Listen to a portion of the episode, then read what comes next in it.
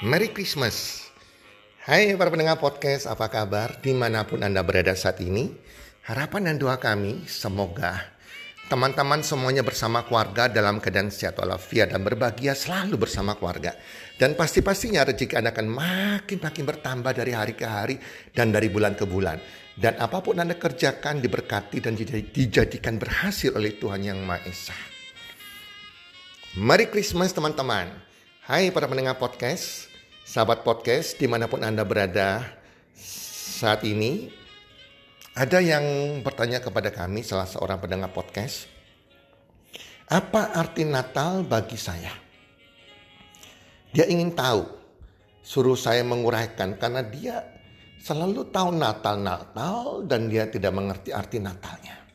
Dan pada kesempatan kali ini, bertepatan dengan hari Natal, bulan Natal di bulan Desember ini, saya akan men-sharingkan apa arti Natal bagi saya. Semoga bermanfaat. Para pendengar podcast, Natal setiap orang mengartikan beda-beda. Ada yang mengartikan sebuah perayaan, sebuah liburan, sebuah uh, tukar menukar hadiah, sebuah uh, bulan di mana kita membagikan berkat kepada orang-orang yang kekurangan. Bagaimana kita bisa berkumpul keluarga Natal dan sebuah pesta-pesta dan sebuah perayaan umumnya. Kebanyakan begitu. Apalagi Natal ini sebetulnya bukan menjadi milik agama tertentu. Agama Kristen atau Katolik. Tidak sama sekali teman-teman. Karena Natal ini sudah menjadi hari besar dunia, diterima di seluruh dunia. Itulah kita lihat kalender seluruh dunia, kalender Masehi tanggal 25 selalu hari libur. Sudah menjadi hari libur seluruh dunia, hari perayaan seluruh dunia. Dan saya pernah ke negara China, itu negara yang bukan beragama Kristen. Kalau di awal-awal Desember, Luar biasa teman-teman. Di mana-mana sudah ada hiasan Natal di jalan-jalan, toko-toko, di mall-mall maupun di rumah makan, di hotel. Lagu-lagu Natal dikumandangkan di sana.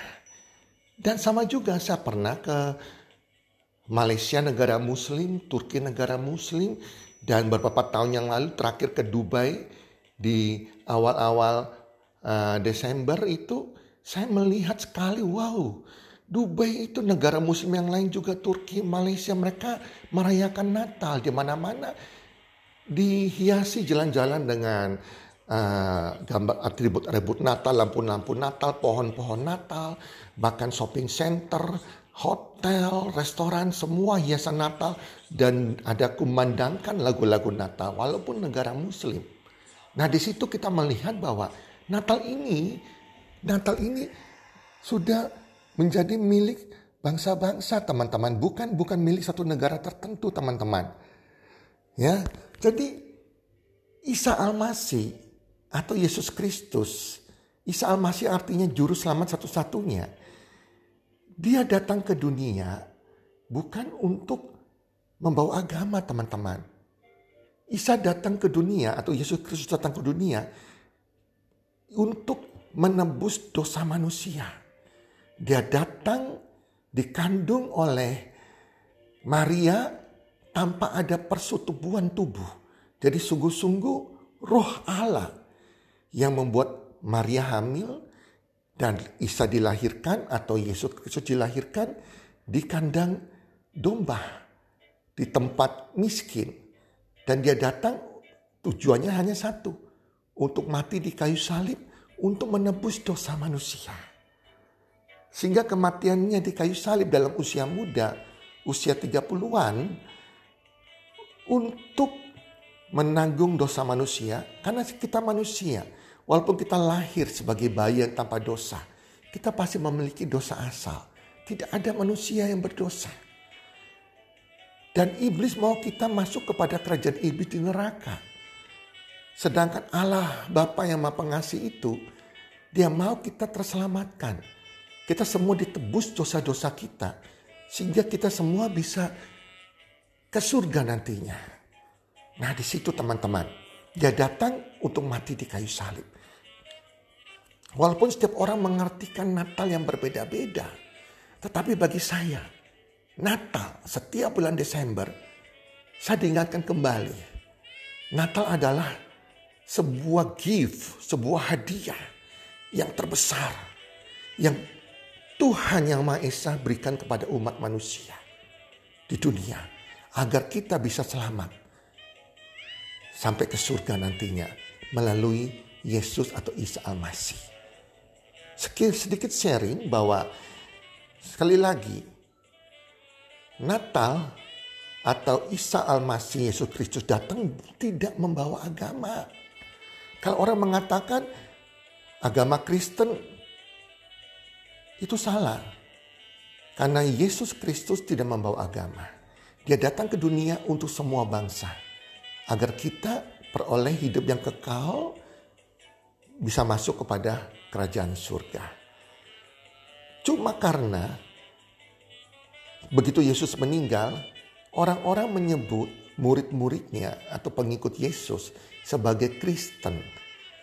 Kristen artinya murid-murid Kristus, orang yang mengikuti Kristus. Itulah pertama kali muncul kata Kristen. Dan murid-murid waktu itu orang-orang percaya Kristus mereka selalu berkumpul di suatu rumah untuk sembahyang bersama, berdoa bersama ya. Nah, akhirnya tempat rumah ini gak mencukupi lagi rumah murid-murid ini. Akhirnya mereka membangun sebuah gedung agar bisa berkumpul bersama. Untuk berkumpul bersama orang-orang percaya yang percaya kepada Kristus, bersekutu, berdoa sama-sama. Dari situlah terjadi bangunan gereja pertama kali. Nah, Yesus sendiri tidak pernah membangun satu gereja pun teman-teman. Dia datang untuk semua umat semua orang, semua bangsa, agar kita peroleh hidup yang kekal. Sedikit sharing tentang saya pribadi dan apa arti Natal bagi saya sebagai sebuah hadiah tersebut. Nah, saya dibesarkan dari keluarga pengusaha dari kecil. Sejak kecil, ayah saya tidak pernah mengasihi saya. Ayah saya bahkan dari saya kecil tidak pernah memeluk saya. Karena dia menganggap saya bukan anaknya. Ayah ibu saya pacaran waktu itu belum menikah.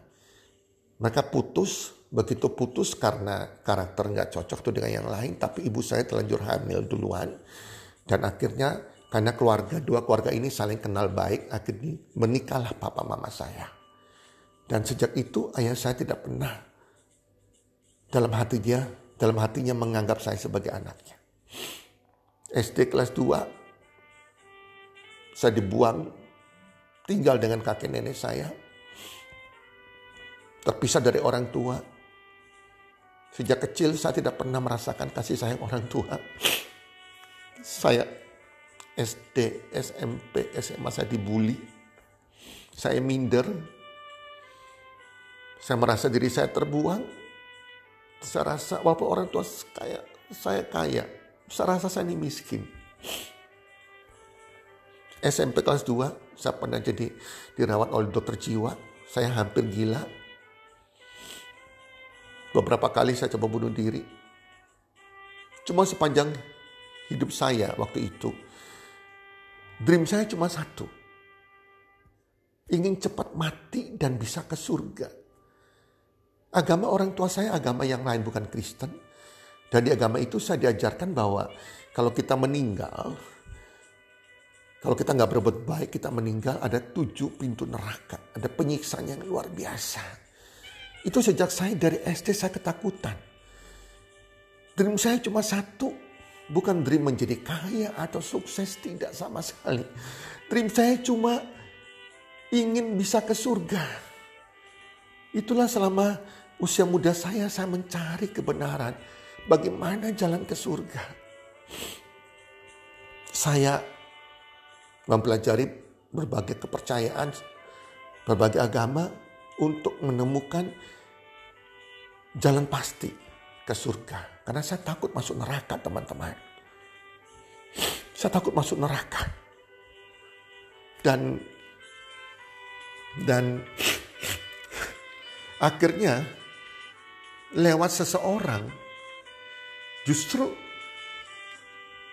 bukan dari agama Kristen, ternyata dia malah menunjukkan kepada saya bahwa di dalam Yohanes 6:38 Yesus mengatakan sebab aku telah turun dari surga.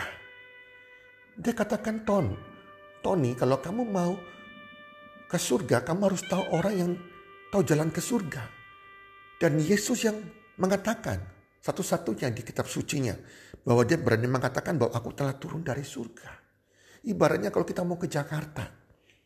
Kalau supir kita nggak pernah bukan orang Jakarta, tidak tahu jalan ke Jakarta, maka kita akan kesasar jalan.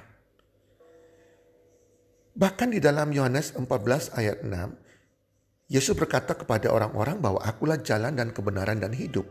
Tidak ada seorang pun yang akan datang kepada Bapa kalau tidak melalui aku. Itulah membuat saya teguh mantap menjadi pengikut Kristus. Dan itu ayah saya, ayah saya marah sekali bertahun-tahun. Saya mengalami proses dengan keluarga khususnya ayah saya. Tapi tidak masalah, saya tetap kuat. Dan saya bersyukur sekali begitu, begitu saya menjadi pengikut Kristus.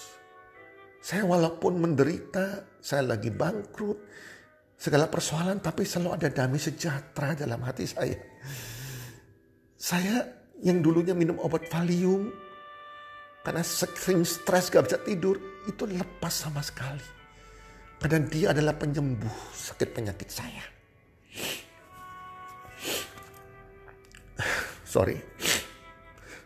Saya merasakan juga kasih sayang seorang ayah yang gak pernah saya dapatkan, even pelukan dari kecil. Itu bisa digantikan dengan kasih Tuhan yang melengkapi hati saya. Saya begitu damai, merasakan kasihnya, dan hidup saya berubah. Hidup saya dituntun olehnya sampai detik hari ini. Jadi Natal bagi saya, setiap bulan Desember, saya selalu diingatkan, bersyukur saya menerima sebuah gift, sebuah hadiah terbesar dari Tuhan untuk saya. Hanya syukur, syukur dan bersyukur. Semoga Natal ini juga memberikan warna dan arti bagi Anda semua. Selalu ingat bahwa Yesus Kristus atau Isa Al-Masih, Juru Selamat yang satu, satu-satunya, datang bukan membawa agama tapi datang karena dia mengasihi setiap manusia di dunia ini agar kita memperoleh keselamatan jalan ke surga. Selamat Natal, Merry Christmas. Semoga damai Natal, berkat-berkat Natal, dan kasih Natal melingkupi Anda sekeluarga. Dan semoga Natal selalu tinggal di hati kita. Bukan hanya bulan Desember, tapi bulan-bulan yang lain di setiap hari dalam kehidupan kita. Sehingga kita bisa memancarkan kasih itu kepada setiap orang. Merry Christmas dan salam sukses. One, two, three.